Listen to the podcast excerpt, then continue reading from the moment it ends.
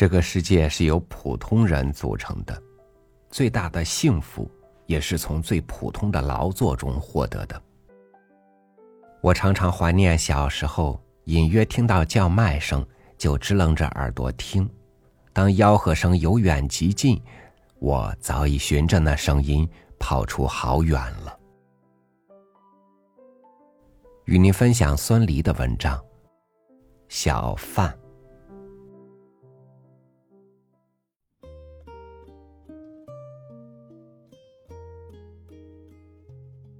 我在农村长大，没见过大杂院后来在保定，到一个朋友家里，见到几户人家，同时在院子里生炉子做饭，乱哄哄的，这才有了大杂院的印象。我现在住的大杂院有三十几户人家，一百多口人，其大其杂和没有秩序是可以想象的。每天还川流不息的有小贩进来，吆喝、转悠、窥探。不知别人怎样，我对这些人的印象是不怎么好的。他们肆无忌惮，声音刺耳，心不在焉，走家串户，登堂入室。买破烂的还好，在院里高声喊叫几声。游行一周，看看没有什么可图，就出去了。卖鸡蛋、大米、香油的，则常常探头探脑的到门口来问。最使人感到不安的是卖菜刀的，青年人，长头发，短打扮，破书包里装着几把，手里拿着一把，不声不响的走进屋来，把手里的菜刀。向你眼前一亮，大爷来把刀吧，真把人冷不防吓一跳，并且软硬兼施，使孤身的老年人不知如何应付，觉得最好的办法还是言无二价的买他一把，因为站在面前的好像不是卖刀的杨志，倒是那个买刀的牛二。虽然有人在大门上，虽然有人在大门上用大字写上了“严禁小贩入内”，在目前这个情况下，也只能是有禁不止。据说这些小贩在经济基础上还有许多区分，有全民的，有集体的，有个体的。总之，不管属于哪一类。我一听到他们的吆喝声，就进户关门。我老了，不想买什么，也不想卖什么，需要的是安静和安全。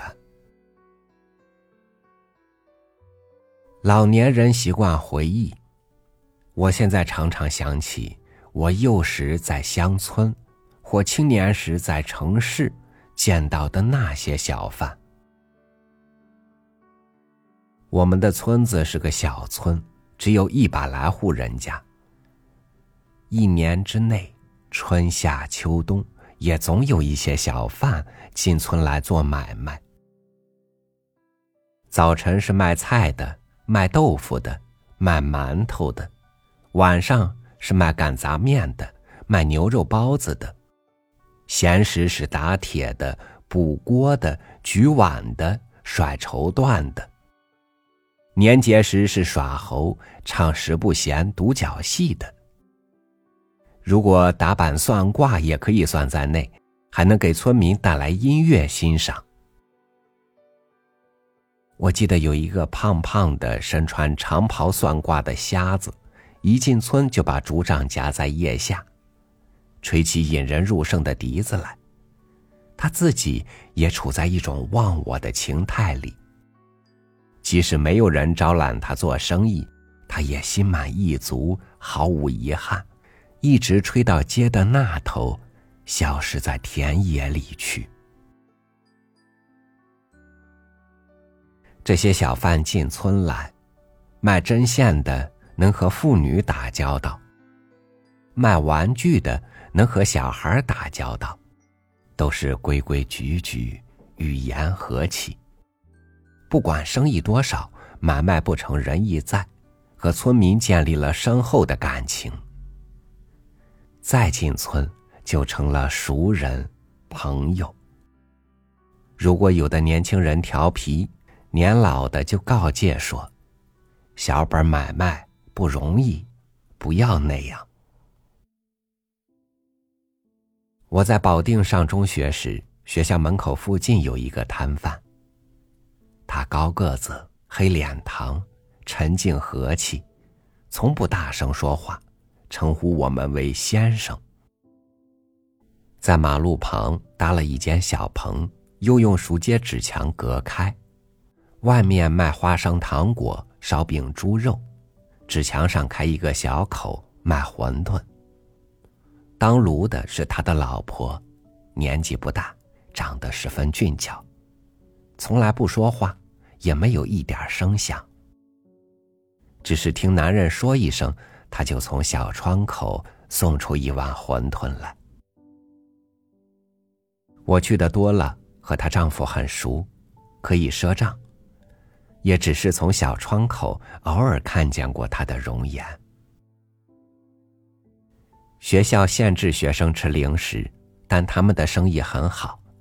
我上学六年，他们一直在那里。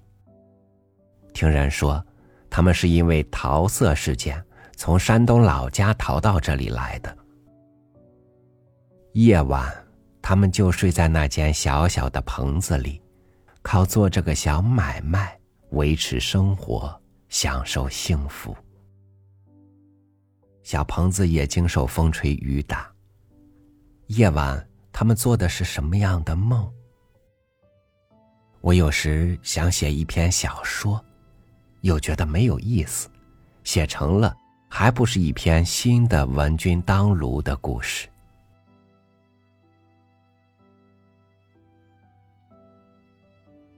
不过，我却是常常想，他们为什么能那样和气生财？那样招人喜爱，那样看重自己的职业，也使得别人看重自己。他们不是本小利薄吗？不是早出晚归吗？劳累一年，才仅仅能养家糊口吗？